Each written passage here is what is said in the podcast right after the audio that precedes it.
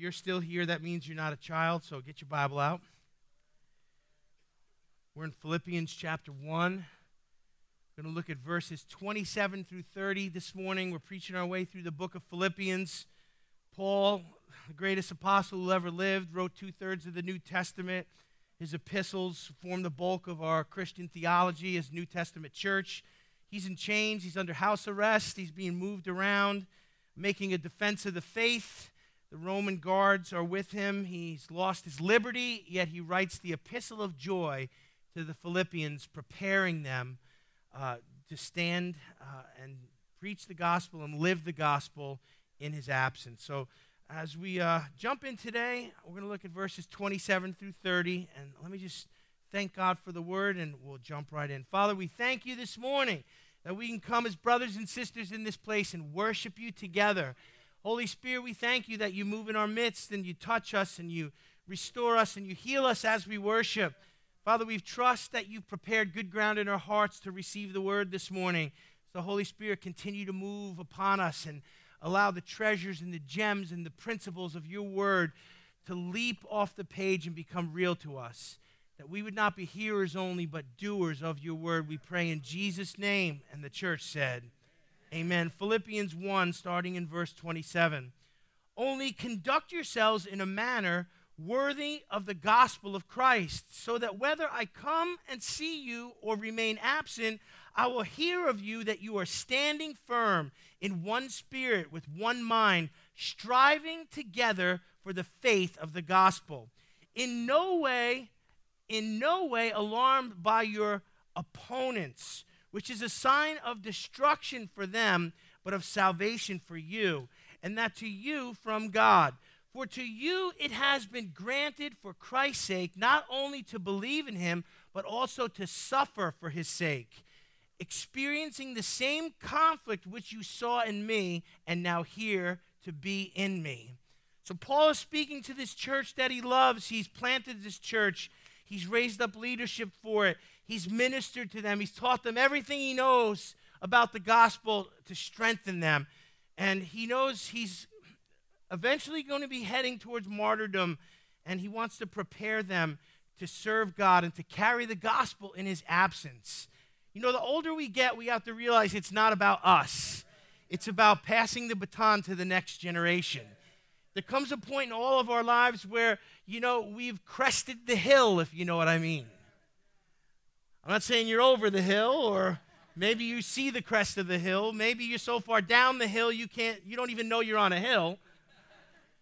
But at some point we have to come to the place where I need to be thinking how to pass the baton here so that, you know, when I'm gone, the gospel is well taken care of, and it's preached in its authenticity, and it's accurate, and what we leave behind for the next generation is solid theology and an example to follow. And Paul, being faithful and having all this joy, he wants to make sure the church is prepared. In verse 27, he tells them, conduct yourselves in a manner worthy of the gospel. Whenever I read a text like this, conduct yourself in a manner worthy of your calling or of the gospel, when the scripture says that, I always think of the military, because I know in the military, if you're an officer, there's a code of conduct. And if you violate that code, you can be convicted in a military court of conduct unbecoming of an officer. Because they have a moral code, they have an ethical code, they have, you know, responsibility and authority and all of these things. And I think in some ways as Christians, we need to understand we as believers have a moral code, have an honor code, have a call to integrity. That God should be able to look at us and say, you're walking in a manner worthy of your calling, worthy of the gospel. Lest we be convicted that we are not living up to what God has called us to be.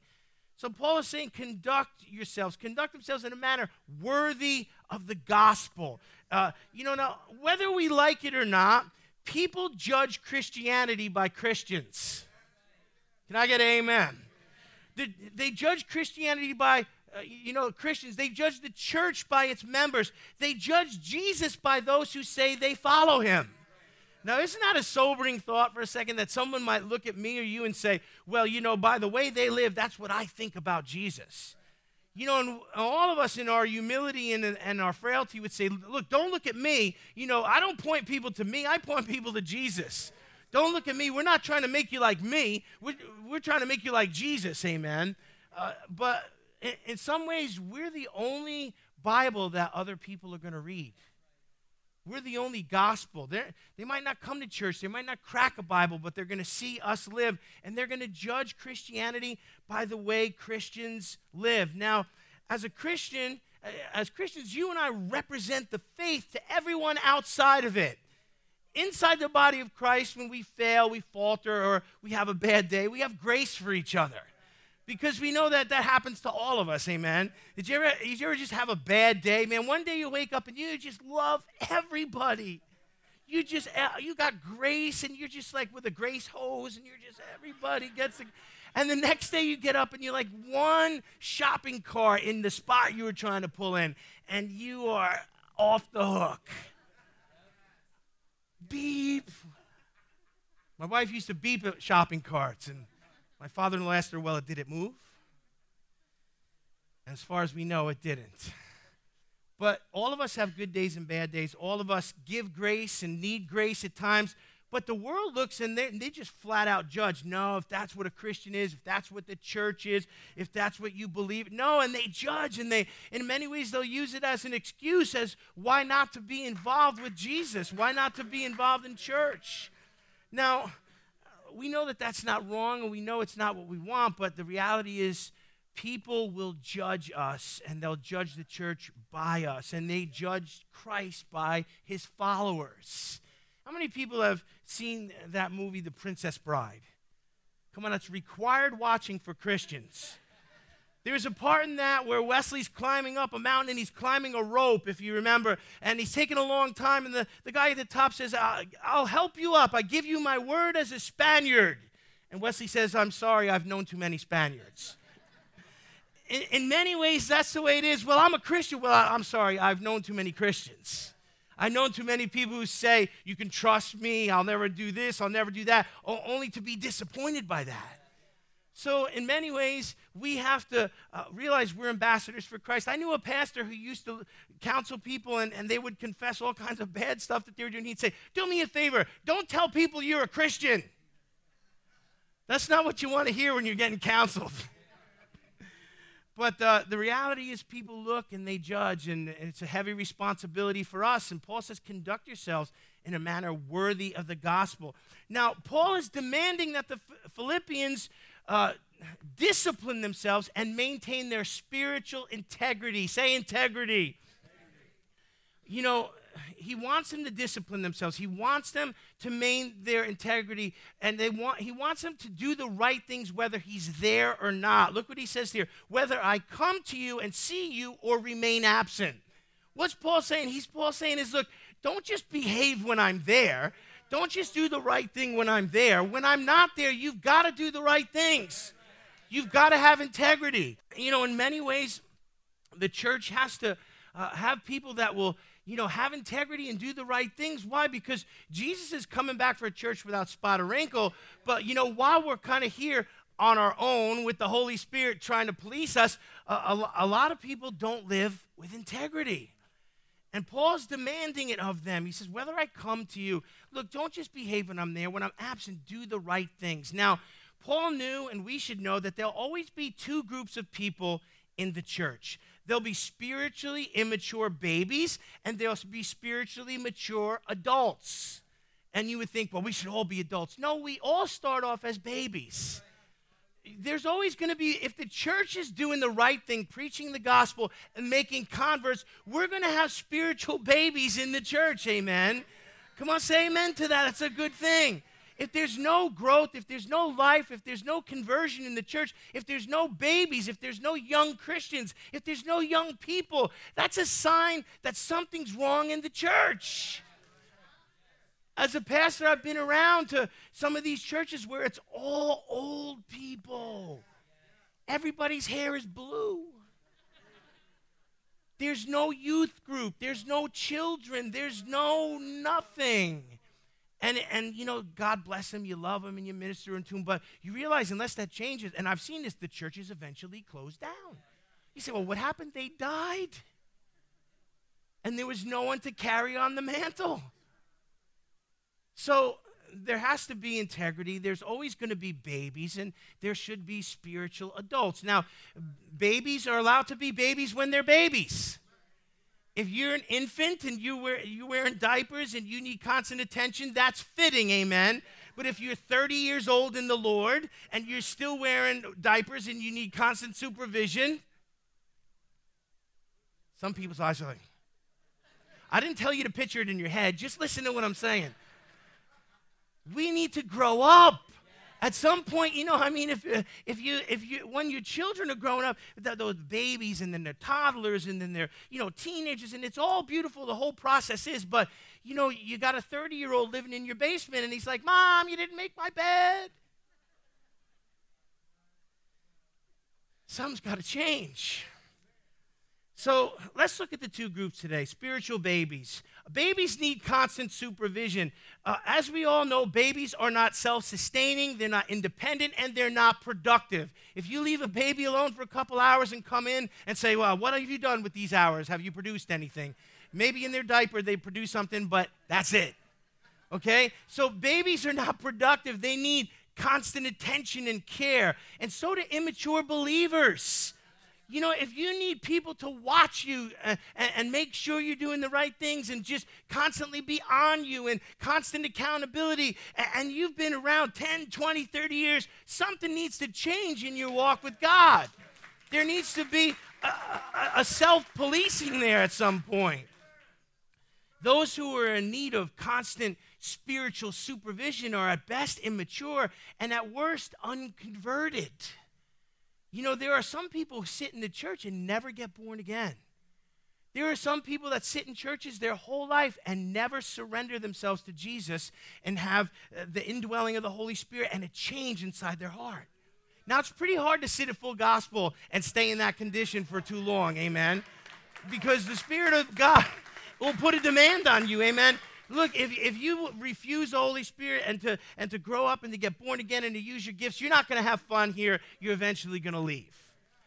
But there are some churches where you can sit there your entire life and there's no demand and there's no conviction and there's no altar call and there's no regeneration, and people are just spiritual, they're religious, and they're lost. Now, all of us need to grow up at some point. Because when you're old enough to be mature and you're still immature, that you need supervision, it's an embarrassment. You know, I went to a music store once and they had a big sign in the front window of the music store. It said, all drummers must be accompanied by an adult. We like to pick on each other. But, you know, you and I need to grow up at some point. And it's okay to start off as a baby, but it's not okay to stay a baby. Now, let's talk about the person who's unconverted. You know, some people just refuse the work of the Holy Spirit. They don't want to grow up, but some people don't grow up because they're not born again. If you've never accepted Jesus and let him be the Lord of your life, then it really becomes impossible to serve God and to become mature. Listen to what Romans 8, 6 through 8 says. Again, Paul writing, for the mindset on the flesh is death, but the mindset on the spirit is life and peace. Because the mindset on the flesh is hostile towards God. See that unconverted, immature mind, it's hostile. Look what it says. For it does not subject itself to the law of God, for it is not even able to do so. And those who are in the flesh cannot please God.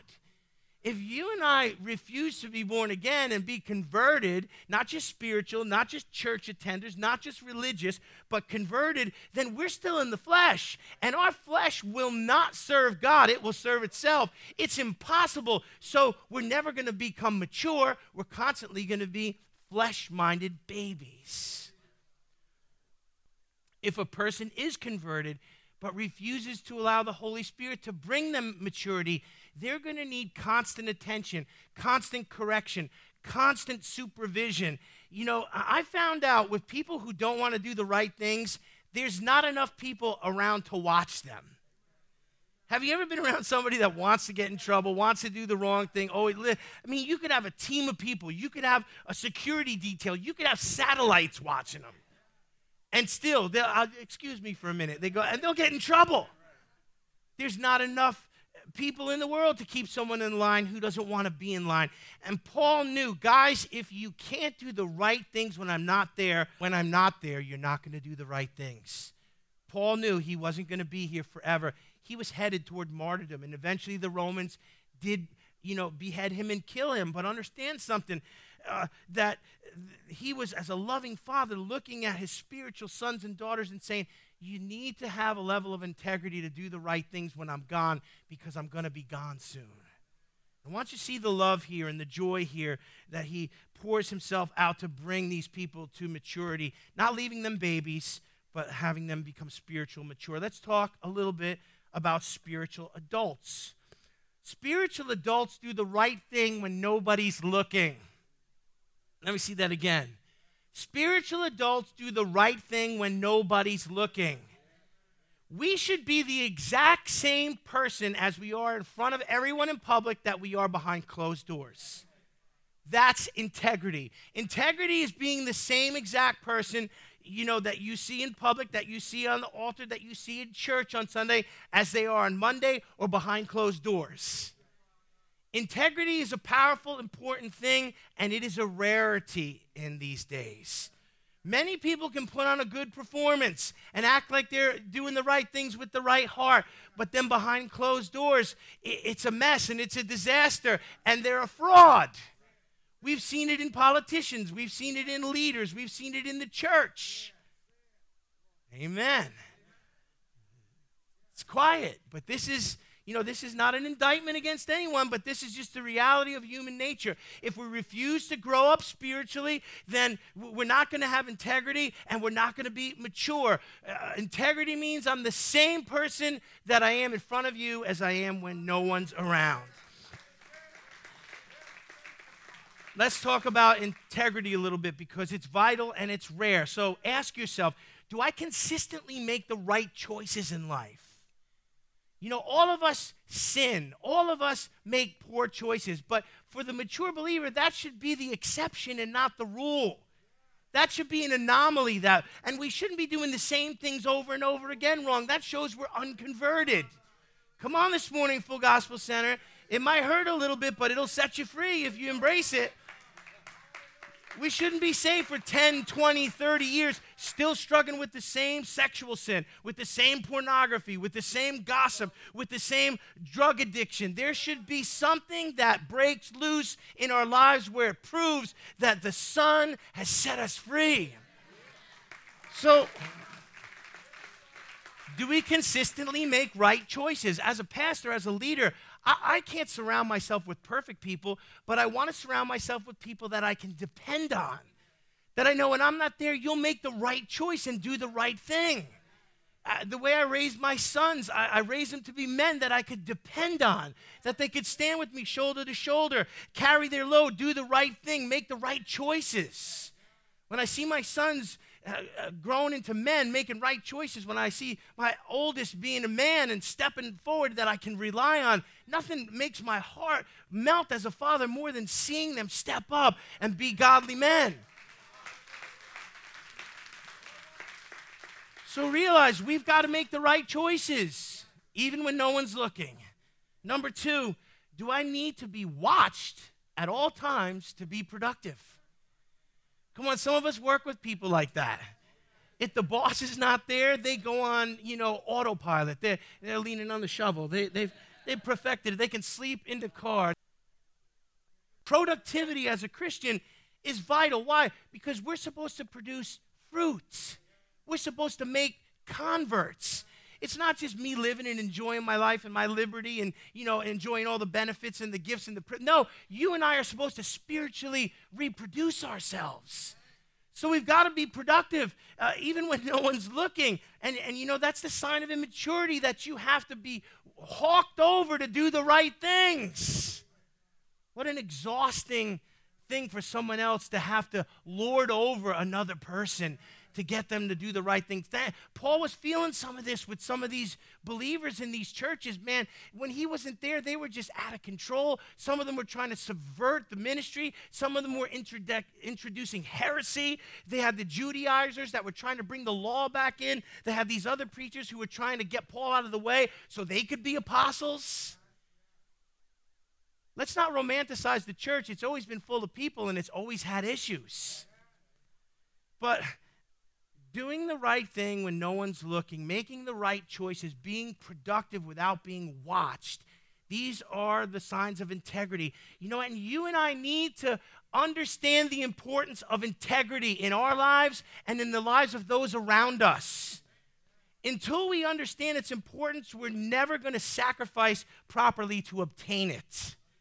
A lot of people don't know this, but President Teddy Roosevelt, before he was a president and in politics, he was, among other things, a cattle rancher. He operated a cattle ranch, and he was, you know, in the cattle business. Now, while out on the range one day with one of his wranglers, he lassoed, the cowboy did, a maverick steer, and he began to build a fire to brand it.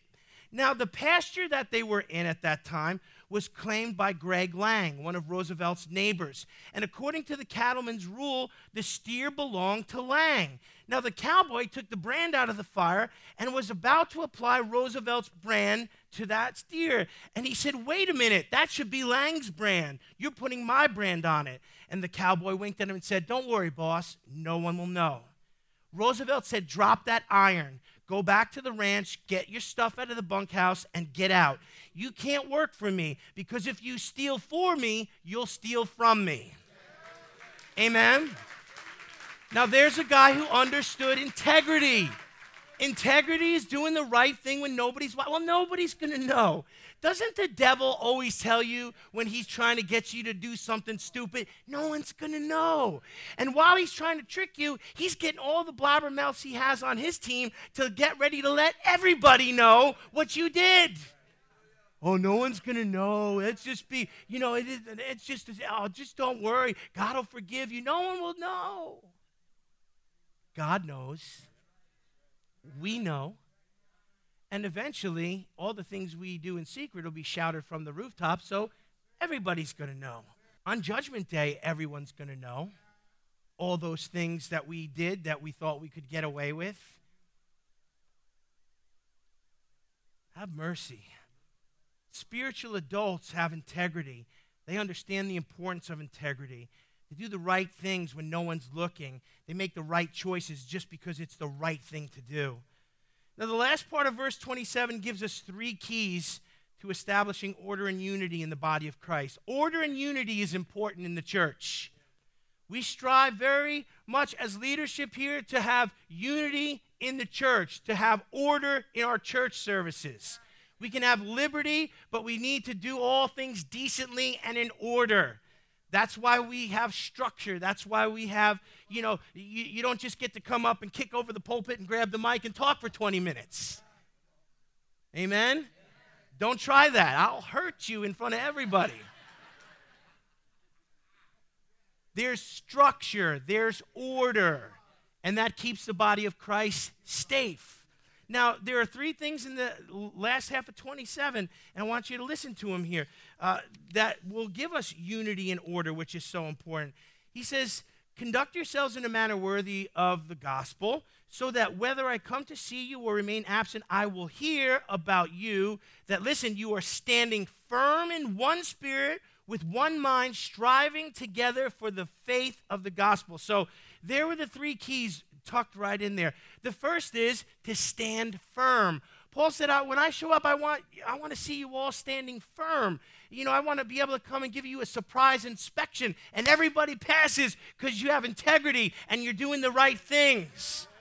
So people will respect those who stick to their guns even when they don't agree with them. You know, Christian, the world will respect you if you stick to your principles and your values and your morality, even if they don't agree with you. They might think you're crazy. They might think you're foolish. They might think you're antiquated. But the truth is, if you stand firm and don't waver, it's going to be a testimony to people who don't agree with us.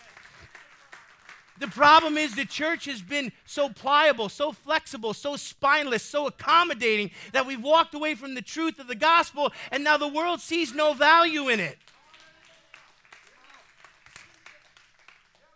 So we've got to stand firm. We've got to learn to be steadfast. Now, learn to be steadfast without being stubborn. If you're stubborn today, that's not a spiritual gift. Steadfast, having integrity. Do I stand firm doctrinally? Do I stand firm morally? Or do people see me as, compromised at times? When I'm disappointed, when I'm persecuted, how do I respond? Do I shrink back? Do I walk away from the things of God, or do I stand firm? It was important for Philippians to be able to stand firm because Paul would soon be martyred, and he knew that they would have to learn this lesson before his departure. And so in love, he teaches them to stand firm. Number two, the second key to order and unity in the body of Christ is this: having one spirit and one mind. You know, everyone in here has a preference and opinion that's different than everyone else's. Well, I like this, and I like that, and I think we should do this, and I think we should do that, and I like this kind of music, and I like this kind. And listen, we can all have preferences and opinions, but in the end, God has to have his way at Full Gospel Center. Amen. You'll think, well, if you're the pastor, you get to do what you want. No, you don't. I can't even preach what I want. Somebody says, you should preach on this. And I go to the Lord, and he says, no. Preach this. And I'm like, oh.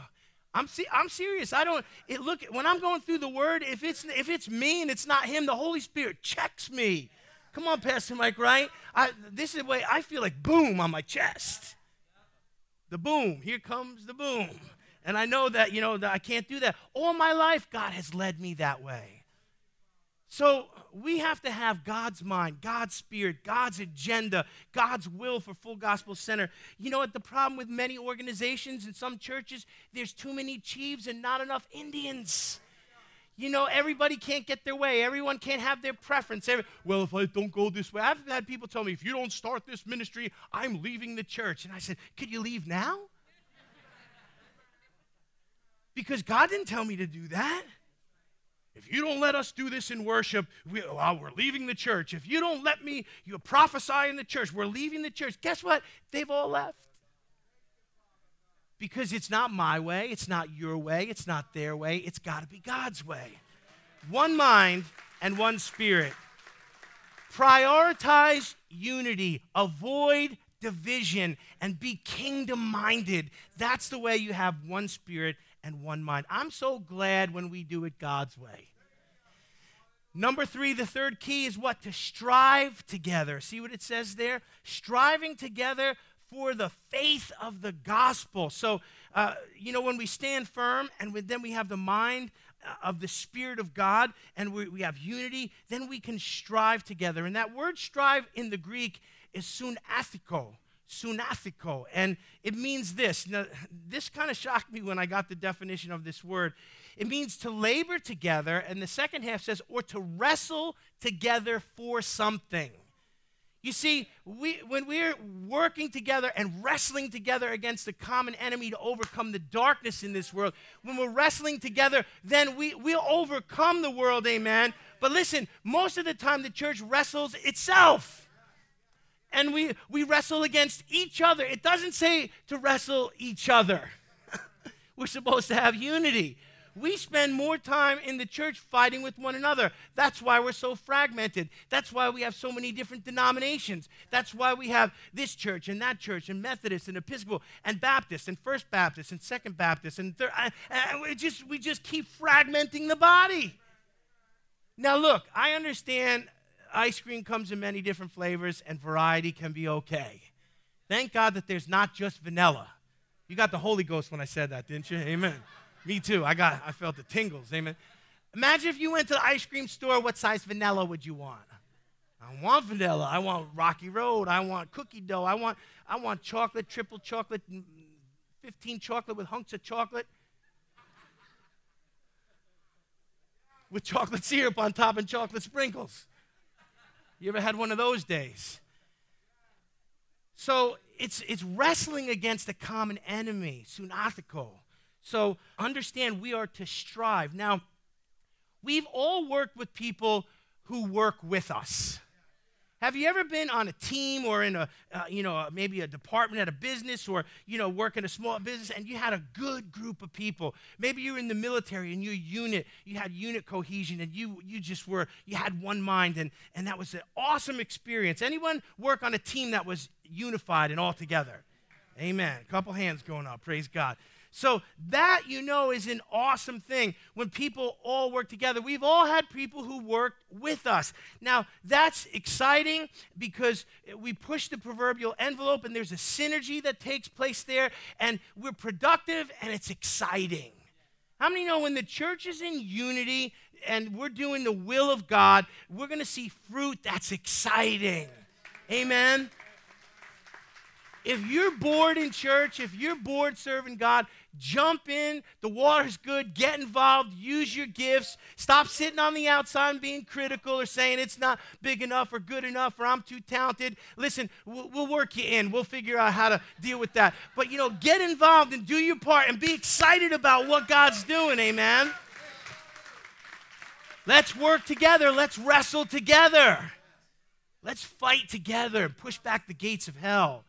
And on the other side of the coin, we've all worked with people who worked against us. Now, raise your hand if you ever worked with people. Come on, more hands going up for this one. This is the common thing. We've worked with people. Before I was in ministry, before I got married, those I was serving under, they told me to take some time off out of Bible school. Don't go right into the ministry. And I worked some jobs. I worked night crew at Pepsi. I was a fork truck driver. I drove trucks for a while. And then I moved furniture. And I'll never forget moving furniture. I moved furniture in the inner city in Rochester. In some places that, man, if you got the ticket signed and you made it back and there were no bullet holes in your clothes, you had a good day. So I'll never forget working with some partners.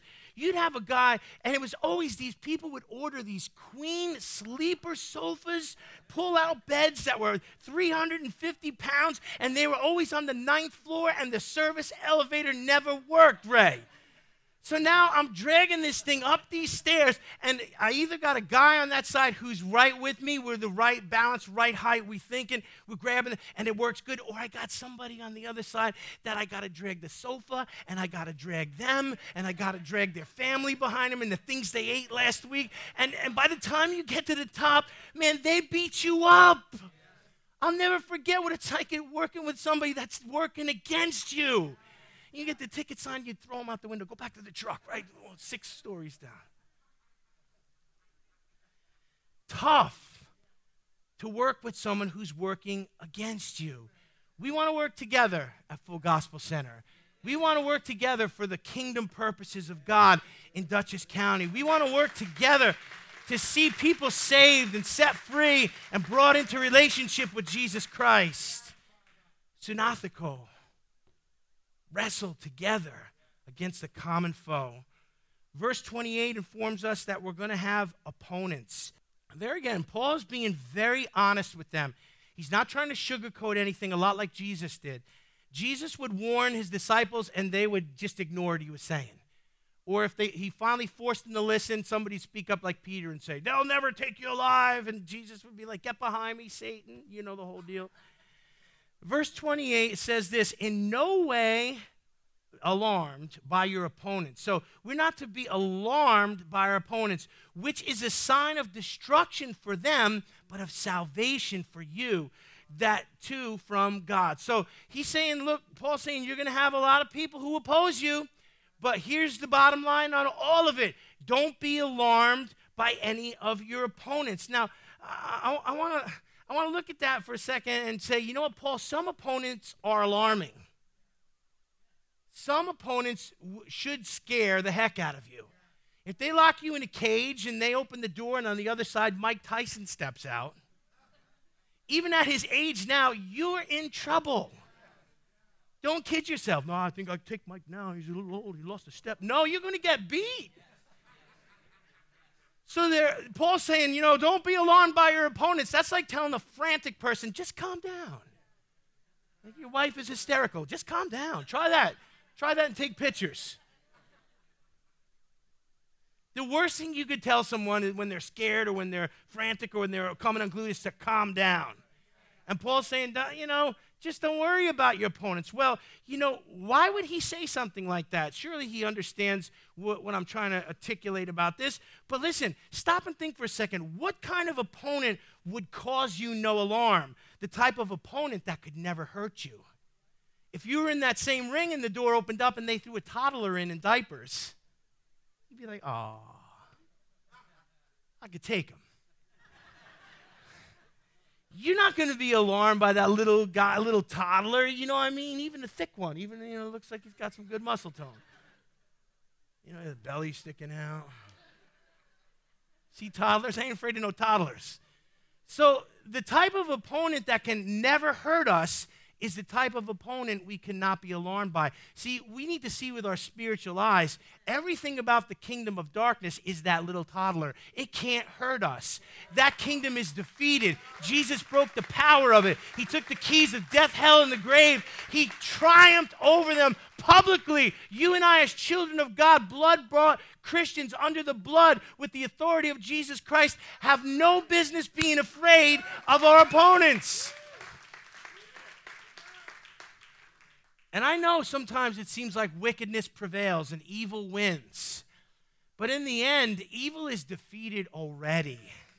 We need to have the right perspective. I don't want you to be alarmed by your opponents.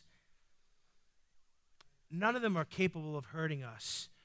Paul wanted the Philippians and us to know that those who oppose us are actually no threat to us, and they are only proving that they're lost and we're found. Did you see what it said here? If we can just grab a hold of what's being said here, it's really going to change our perspective. In no way alarmed by your opponents, listen, which is a sign for them of what? Destruction, but salvation for you. They're just proving that they're lost and you're my child, and that's why they're opposing you. Do you know why people, you know, you've met people and they find out you're a Christian and immediately they've got an attitude towards you. They don't like you. They get passive aggressive with you. They start throwing digs at you. Oh, you Christians. Oh, you guys believe in this. And they make fun of you. Oh, you guys pray to a wizard in the sky. Have you heard that stuff? I can't wait till they stand before the wizard and see that he's the King of Kings and the Lord of Lords and they have to bow the knee. Amen. People mock and they mock and they'll say, oh, you know, and all it is it's proving that they're lost and they're blind and they need to be saved. And the very fact that they're coming after you proves that you're a child of God and you're a threat to the kingdom of darkness. Come on this morning. So don't be alarmed by your opponents. Understand it's just revealing they need to be saved and pray for their salvation. Don't. Listen, there are going to be people say things and do things and try and hurt us, and the mature thing to do is to pray for their salvation. Because, you know, in the final analysis, they're blind and they're being manipulated by the enemy. And God doesn't want anyone to be lost. So pray for your enemies, pray for your opponents, pray for those who oppose you, and love them, and live the gospel out in front of them, and have integrity, and show unity, and show love to the world. Verse 29 through 30 brings this whole thing in for a landing here, and it comes as a warning. There again, Paul's being very frank. He's not sugarcoating anything. For to you it is granted for Christ's sake not only to believe in him, Paul's saying, you know, you believe in Jesus, but also to suffer on his behalf, experiencing the same conflict which you saw in me and now hear to be in me. So Paul closes this down. He's trying to sober them up. And he warns them. He says, you know what? If you follow Jesus, you're going to have opposition. We talked about that. There's going to be suffering, and there's going to be conflicts. Now, opposition, suffering, and conflicts is not anything that we usually get excited about. Amen? And it's funny, as I read that, I just hear everybody just kind of, And it's because we don't desire these things. We don't wake up in the morning and go, man, I hope I have a lot of conflicts today. Yesterday was rough, but I know it can be worse, so let's see what... No, we just want to live peaceably, amen, and enjoy our lives and love people. And we don't want trouble. We don't want conflict. We don't want suffering. But that's part of the Christian experience because it was part of Jesus' experience. Our devotion to Jesus will bring all the things I just mentioned into play. Our faith is proven when we suffer with Christ. Now listen to 1 Peter 4, 12 through 14. Beloved, do not be surprised at the fiery ordeal among you. So Paul is saying, don't put your shocked face on when things are tough, when there's conflict, you know. We get all Macaulay Culkin, we're like, no, don't be surprised when, what, fiery ordeals among you. He says, which come upon you for your testing as though something strange were happening to you. But to the degree that you share the sufferings of Christ, keep on rejoicing so that at the revelation of his glory, you may also rejoice and be overjoyed. If you are insulted for the name of Christ, you are blessed because the spirit of glory and of God rests upon you. Wow. We identify him with him in his death, his burial, and his resurrection. Amen. We all want that resurrection power, but we've got to have a dying process in us where our flesh is crucified.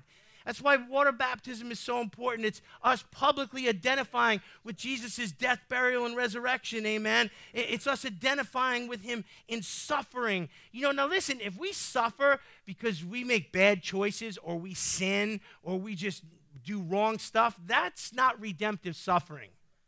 There's two kinds of suffering. There's redemptive suffering and there's foolish suffering. And when we do stupid stuff and we suffer, that's foolish. But when we suffer because we're doing the right things, when people oppose us and malign us and talk bad about us, when it costs us jobs and opportunities because we're faithful to Jesus Christ, that's a blessing that carries an eternal reward. And it identifies us with Jesus. Our devotion to him will bring these things.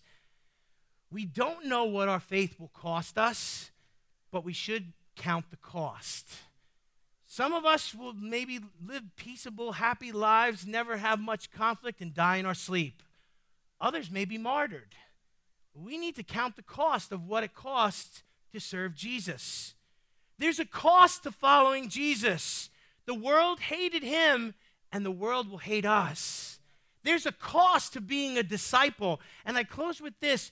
Just think how Jesus' 12 met their end. We know that Judas betrayed Jesus, and he was never really converted, but he hung himself. What an end that is. To have walked with Jesus, but to have never converted, to have a heart that was for him. It's like sitting in a church all your life, but never surrendering to Christ. John, he died in Ephesus of old age after he wrote the book of Revelation. But John was boiled in oil. They tried to kill him, and it didn't work. How many like to survive that? I'd be like, just let me die. No, John survives that, goes on to a Roman penal colony and writes the book of Revelation. But he's the only one that died of old age. All the rest met a martyr's end. Peter was crucified upside down by the Roman governor Nero. Andrew was crucified in Acacia. James was thrown off the temple peak and beaten with clubs. Bartholomew was skinned alive in Armenia. James, the elder son of Zebedee, was beheaded in Jerusalem. Thomas was run through with spears in the East Indies.